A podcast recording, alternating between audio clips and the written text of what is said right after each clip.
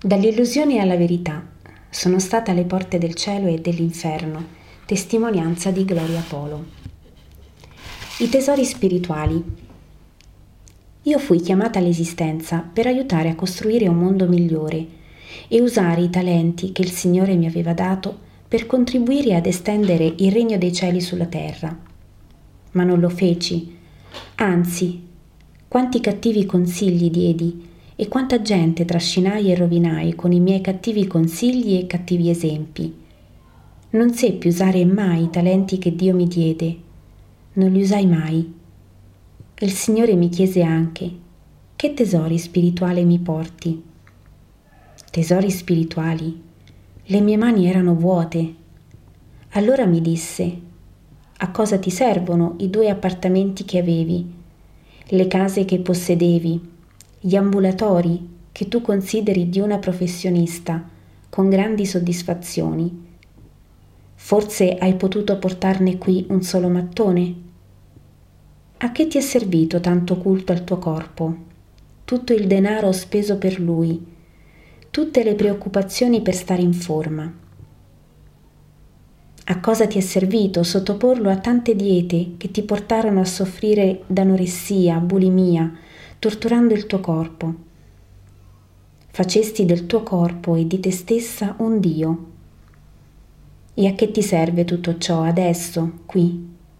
Eri molto generosa, è vero, ma lo facevi perché ti ringraziassero per essere lodata, perché dicessero che eri buona. Manipolavi tutti con i soldi perché in cambio ti facessero favori.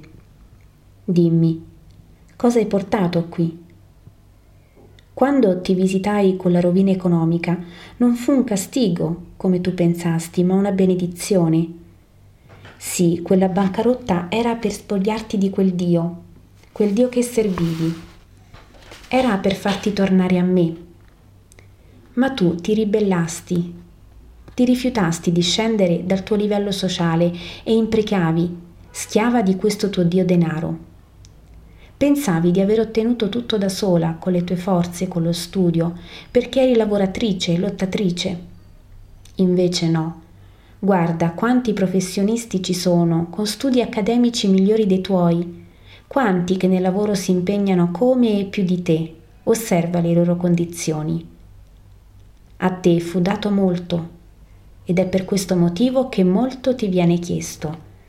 Di molto devi rispondere.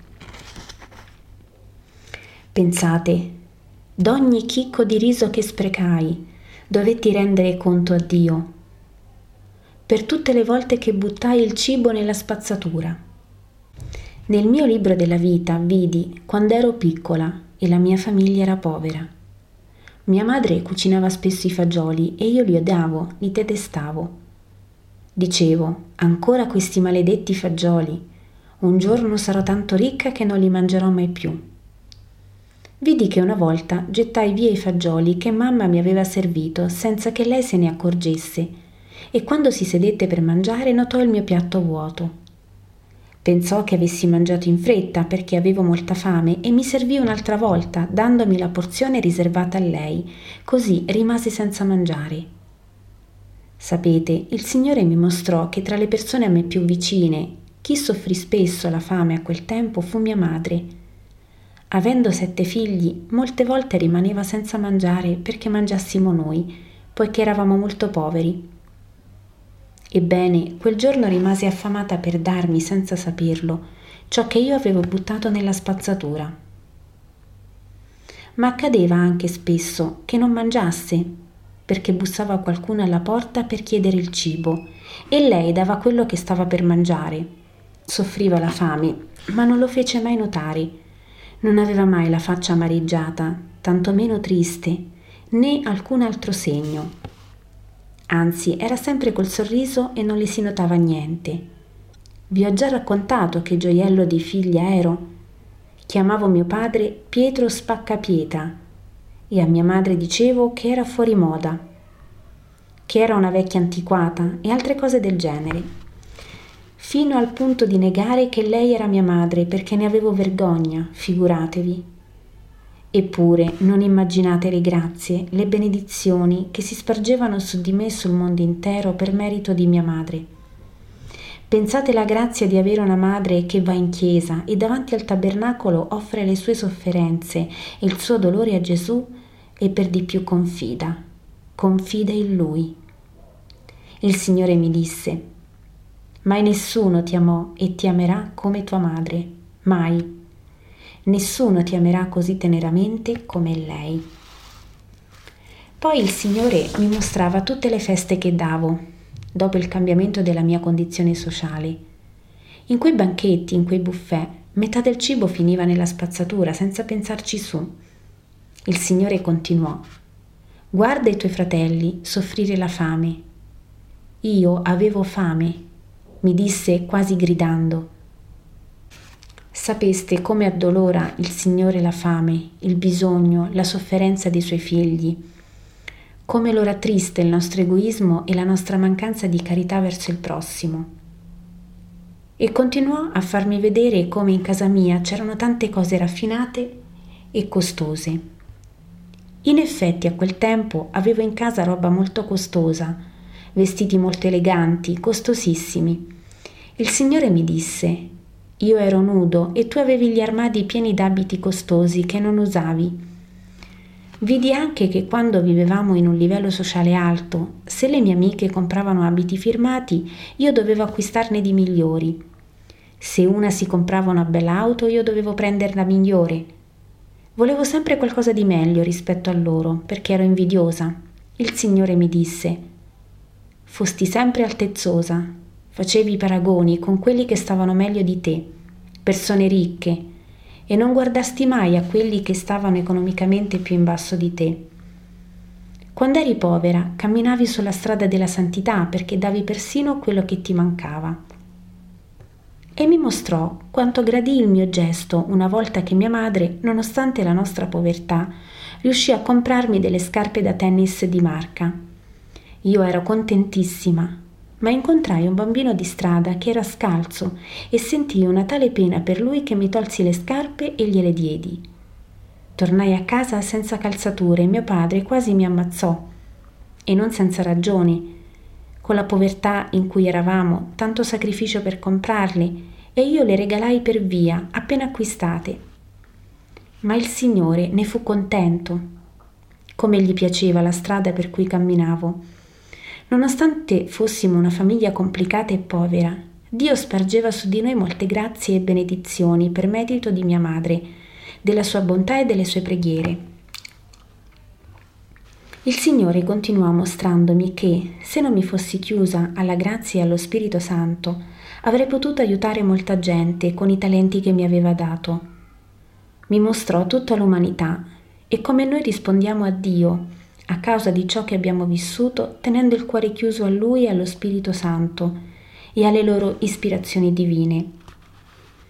Mi disse, io ti avevo ispirato di pregare per queste persone. Se l'avessi fatto, il male non sarebbe entrato in esse causando tanto danno. Per esempio, una bambina fu violentata dal padre se io non mi fossi chiusa allo Spirito Santo avrei ascoltato le sue ispirazioni divine e avrei pregato per loro. Così il maligno non sarebbe entrato in quel padre, protetto dalla preghiera, e quella violenza non ci sarebbe stata, né avrebbe causato tanta sofferenza. Oppure quel giovane non si sarebbe suicidato. Il Signore continuò dicendomi, se tu avessi pregato, quella ragazza non avrebbe abortito quella persona non sarebbe morta sentendosi abbandonata da me in un letto d'ospedale. Se avessi pregato, io ti avrei consigliato affinché tu cominciassi ad aiutare i tuoi fratelli. Io ti avrei guidato, ti avrei condotto a queste persone. Tanto dolore nel mondo e tu avresti potuto aiutare. Mi mostrò quante persone soffrono al mondo e quanto avrei potuto aiutarle. Mai permisi che lo Spirito Santo mi toccasse, né mai mi lasciai commuovere per la sofferenza degli altri. Il Signore mi disse, guarda la sofferenza del mio popolo, guarda come avesti bisogno che io ferissi la tua famiglia con il cancro, perché tu ti commuovessi per quanti soffrono la stessa malattia.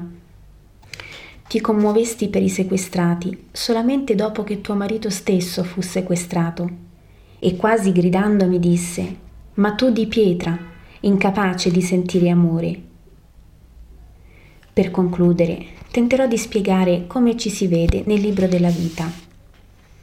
Io ero molto ipocrita, falsa, Ero di quelli che davanti alla persona fanno gli elogi, ma alle spalle ne parlano male, che fuori parlano bene, ma dentro non si sente ciò che dicono. Per esempio, elogiavo qualcuno dicendo sei carina, che vestito delizioso, ti sta benissimo. Ma dentro pensavo fai schifo, sei brutta e ti credi di essere la regina.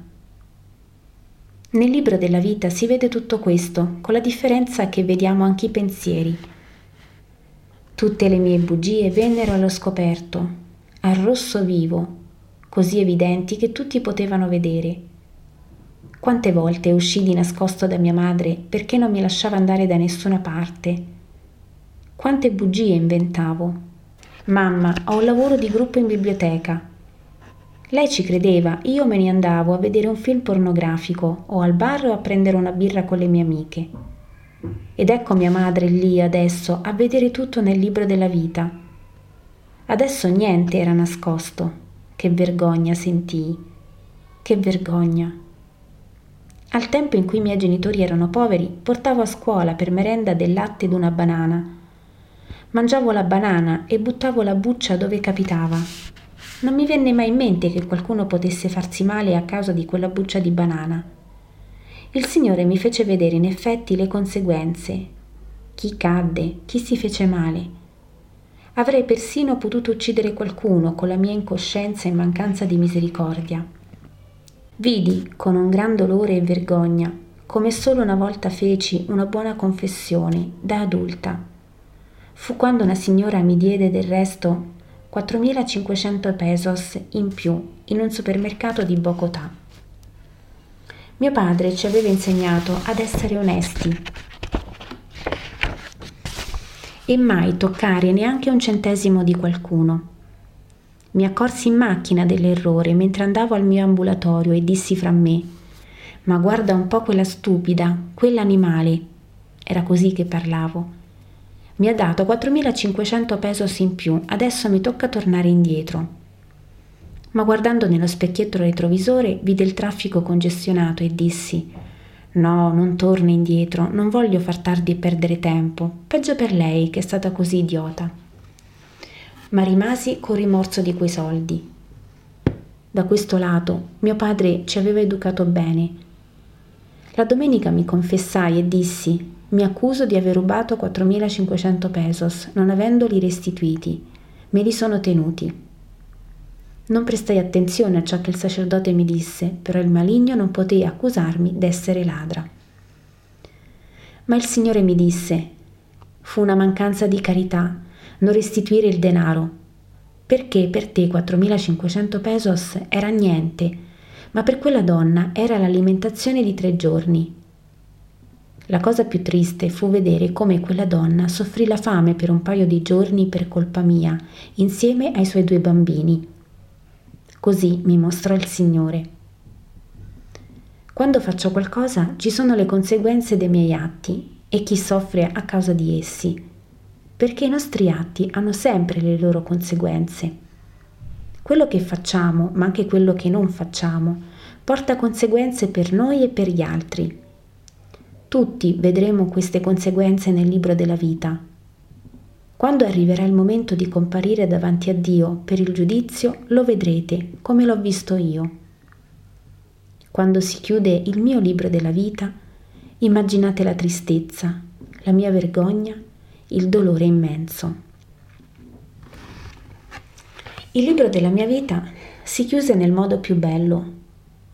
Nonostante il mio comportamento, nonostante i miei peccati, la mia immondizia, la mia indifferenza, e i miei orribili sentimenti, il Signore mi cercò fino all'ultimo istante. Mi inviava sempre strumenti, persone, mi parlava, mi gridava, mi prendeva le cose e mi lasciava cadere in disgrazia per cercarmi e perché io lo cercassi. mi inseguì sempre fino all'ultimo istante. Sapete chi è il nostro Dio e Padre? È un Dio potente, innamorato, che mendica presso ciascuno di noi perché ci convertiamo. Invece, quando le cose andavano male, io dicevo, Dio mi ha punito, mi ha condannato. Chiaro che non è così. Mai egli ci condanna Infatti, di mio libero arbitrio, scelsi liberamente chi fosse mio padre, e non era Dio. Io scelsi Satana come mio padre. Quando fui colpita dal fulmine prima di portarmi al seguro social, mi condussero in un ospedale pubblico, dove c'erano tanti malati, tanti feriti, tanta sofferenza e non si trovava una barella disponibile per me e quando coloro che mi portavano chiesero ai medici dove potessero mettermi, quelli dicevano soltanto laggiù, laggiù. E i miei soccorritori, ma laggiù dove? Laggiù sul pavimento. Ma essi non volevano lasciarmi per terra perché ero molto spionata e se avessi contratto un'infezione sarei certamente morta. Mentre stavo in un angolo durante queste ore, i medici mi guardavano con una faccia è che non potevano lasciare qualcuno che aveva l'infarto, per esempio, o che era in condizioni molto gravi, ma con più possibilità di sopravvivere rispetto a me, che invece ero tutta bruciata come un toast e con ogni probabilità sarei morta. Io però ero cosciente e parecchio irritata, mormorando perché i medici non venivano da me. Ma ci fu un momento in cui ero calma, senza brontolare, perché vidi nostro Signore Gesù Cristo, che stava chinato e si teneva vicinissimo a me. Mi toccava la testa con le sue mani e mi consolava. Riuscite a immaginarlo? Riuscite a immaginare la tenerezza? Io pensai, sarà un'allucinazione. Com'è possibile vedere nostro Signore qui? Chiusi gli occhi, poi li riaprii e continuavo a vederlo lì. Mi disse con grande tenerezza, Vedi, piccolina, tu stai per morire. Sentiti bisognosa della mia misericordia. Immaginatevi. Così dissi, misericordia, misericordia. Ma nel frattempo pensavo, misericordia perché? Cosa ho mai fatto di male? Non avevo coscienza dei miei errori, ma mi fu chiaro che stavo per morire, questo sì. Ne rimasi rattristata Ahimè, sto per morire. Ahimè, i miei anelli di diamanti. Mi ricordai subito dei miei anelli. Guardo e vedo tutta bruciata la carne delle dita, come se fossero esplose. Ma dicevo tra me, devo toglierli, costi quel che costi, altrimenti li dovranno rompere e perderanno il valore. Non pensavo ad altro, vedevo le mie dita gonfiarsi e pensavo solo a togliermi gli anelli perché non li rompessero. Voi non immaginate che odore sgradevole ha la carne bruciata. E quanto più muovevo quegli anelli, tanto più questa puzzava. Sentivo che sarei impazzita dal dolore, ma insistevo e dicevo a me stessa: No, no e no, io devo riuscirci. Devo riuscirci perché a me nessuno mi vince e questa carne non mi si ingrosserà, no signore. Io tolgo questi anelli da qui, costi quel che costi, non morirò con essi. Quando alla fine riesco a sfilarli, mi ricordo improvvisamente. Oh no, sto per morire e queste infermiere ruberanno i miei anelli. Nel frattempo arriva mio cognato, io tutta contenta. Salve i miei anelli. Li consegnai a lui che è medico e non poteva essere diversamente perché altrimenti non li avrebbe toccati, ma li avrebbe buttati via e ben lontano. Infatti erano bruciati e con brandelli di carne attaccati. Gli dissi di consegnarli a Fernando, mio marito, aggiungendo Di alle mie sorelle che prendano i miei figli, perché i poverini resteranno senza mamma. Infatti non me la caverò. La cosa peggiore fu che non approfittavo di quei momenti che Gesù mi offriva per chiedergli misericordia e perdono. Ma come potevo chiedere perdono se pensavo di non avere peccati? Mi credevo una santa, quando ci sentiamo santi è allora che ci condanniamo. Quando ebbi tolto gli anelli e li affidai a mio cognato perché li consegnasse a mio marito, mi dissi sollevata. Ecco, adesso posso morire. E l'ultimo pensiero fu, ahimè, con quali soldi mi seppelliranno, visto il mio conto in banca in rosso? Dio Padre ama tutti e ciascuno, indipendentemente dal fatto che siamo buoni o cattivi, e con tale intensità che sino all'ultimo istante viene fino a noi con tanta tenerezza, ci abbraccia con tutto il suo amore. Egli vuole salvarci, ma se non lo accogliamo, se non gli chiediamo perdono e misericordia, riconoscendo le nostre colpe, ci lascia liberi di seguire quello che abbiamo scelto se la nostra è stata una vita senza Dio, molto probabilmente in quel momento lo rifiuteremo e Lui ci rispetterà, non ci obbliga ad accettarlo. Così si chiude il libro della mia vita. Il ritorno. Ma quando il mio libro della vita si chiuse, non potete immaginare come mi sentivo. Ero veramente terrorizzata mi vedo con la testa in giù e sento di precipitare verso una fossa. Poi si apre quella cosa che sembra una bocca, vi cado dentro e terrorizzata comincio a gridare a tutti i santi di salvarmi. Non credereste la quantità di santi che arrivai a nominare. Sant'Ambrogio, Sant'Isidoro, Sant'Agostino, eccetera. Neanche sapevo di conoscerne tanti, cattiva cristiana com'ero. Ma quando finì la lista dei santi, restò il silenzio. Sentivo un vuoto immenso, un dolore e una vergogna enormi, e mi accorsi che nessuno poteva far niente per me. Mi dissi, e tutta la gente sulla terra a pensare che io sono una santa, a sperare che morissi per chiedermi una grazia. Dove vado adesso? Alzai gli occhi e incontrai quelli di mia madre Sentii tanta tristezza, un dolore profondo, perché lei avrebbe tanto voluto portarmi nelle mani di Dio.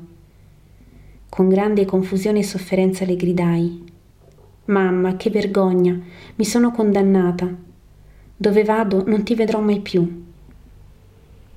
Ma in quel momento Gesù le concede una grazia bellissima. Mia madre stava immobile e Dio le permette di muovere le dita puntandole verso l'alto e invitandomi a guardare lassù. Guardo ed ecco uscirmi dagli occhi delle croste spaventosamente dolorose. Erano la cecità spirituale che se ne andava e in quell'istante ci vidi. Un momento meraviglioso.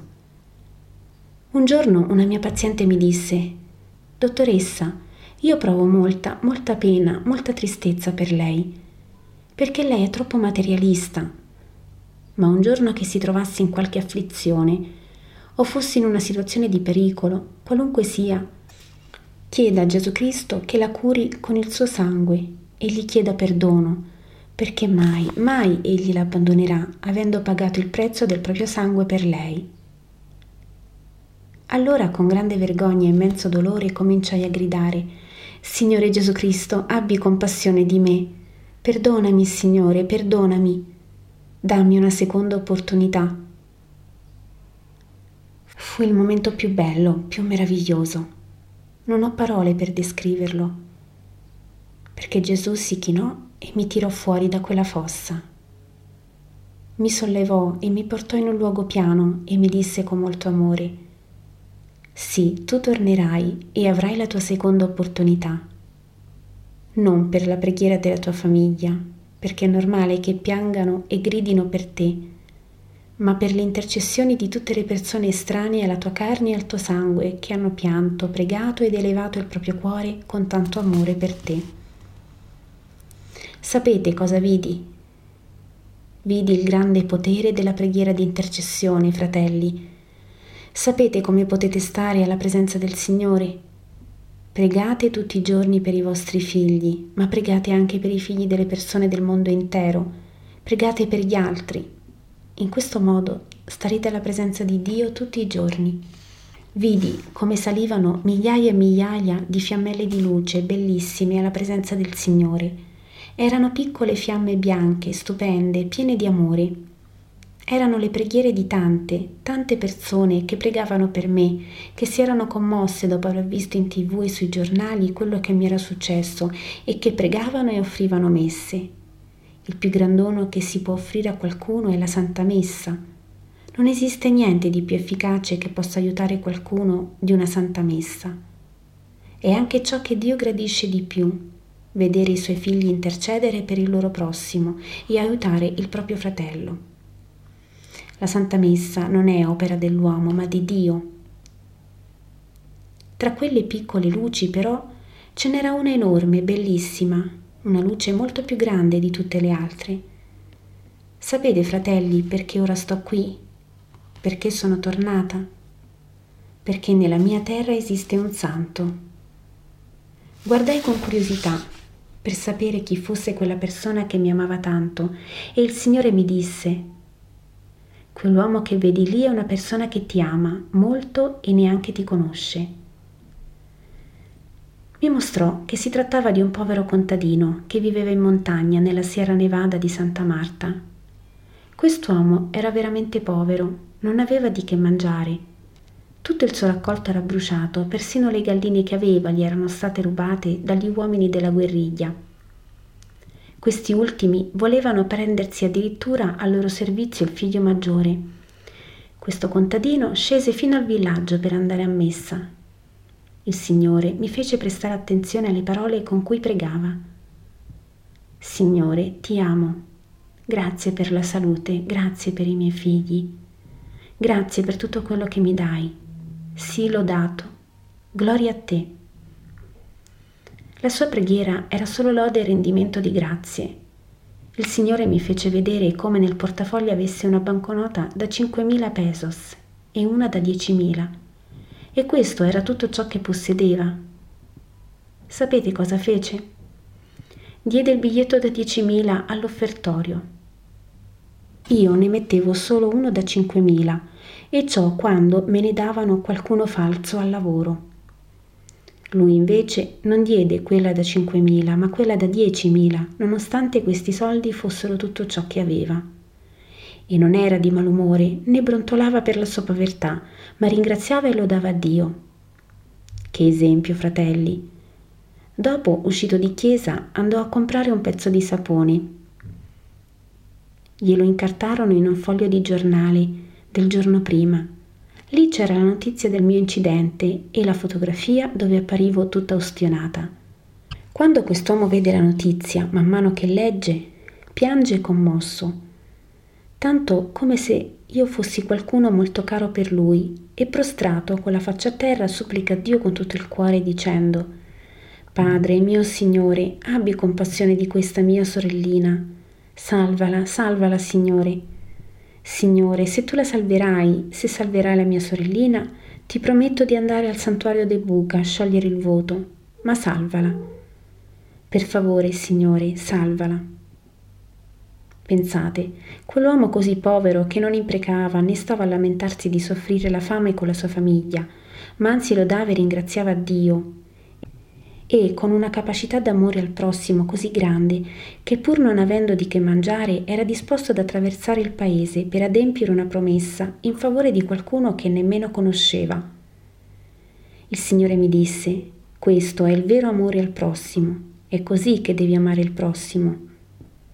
E fu lì che mi diede questa missione. Tu tornerai indietro per dare la tua testimonianza, che ripeterai non mille volte, ma mille per mille. Guai a chi, ascoltandoti, non cambierà, perché sarà giudicato con più severità.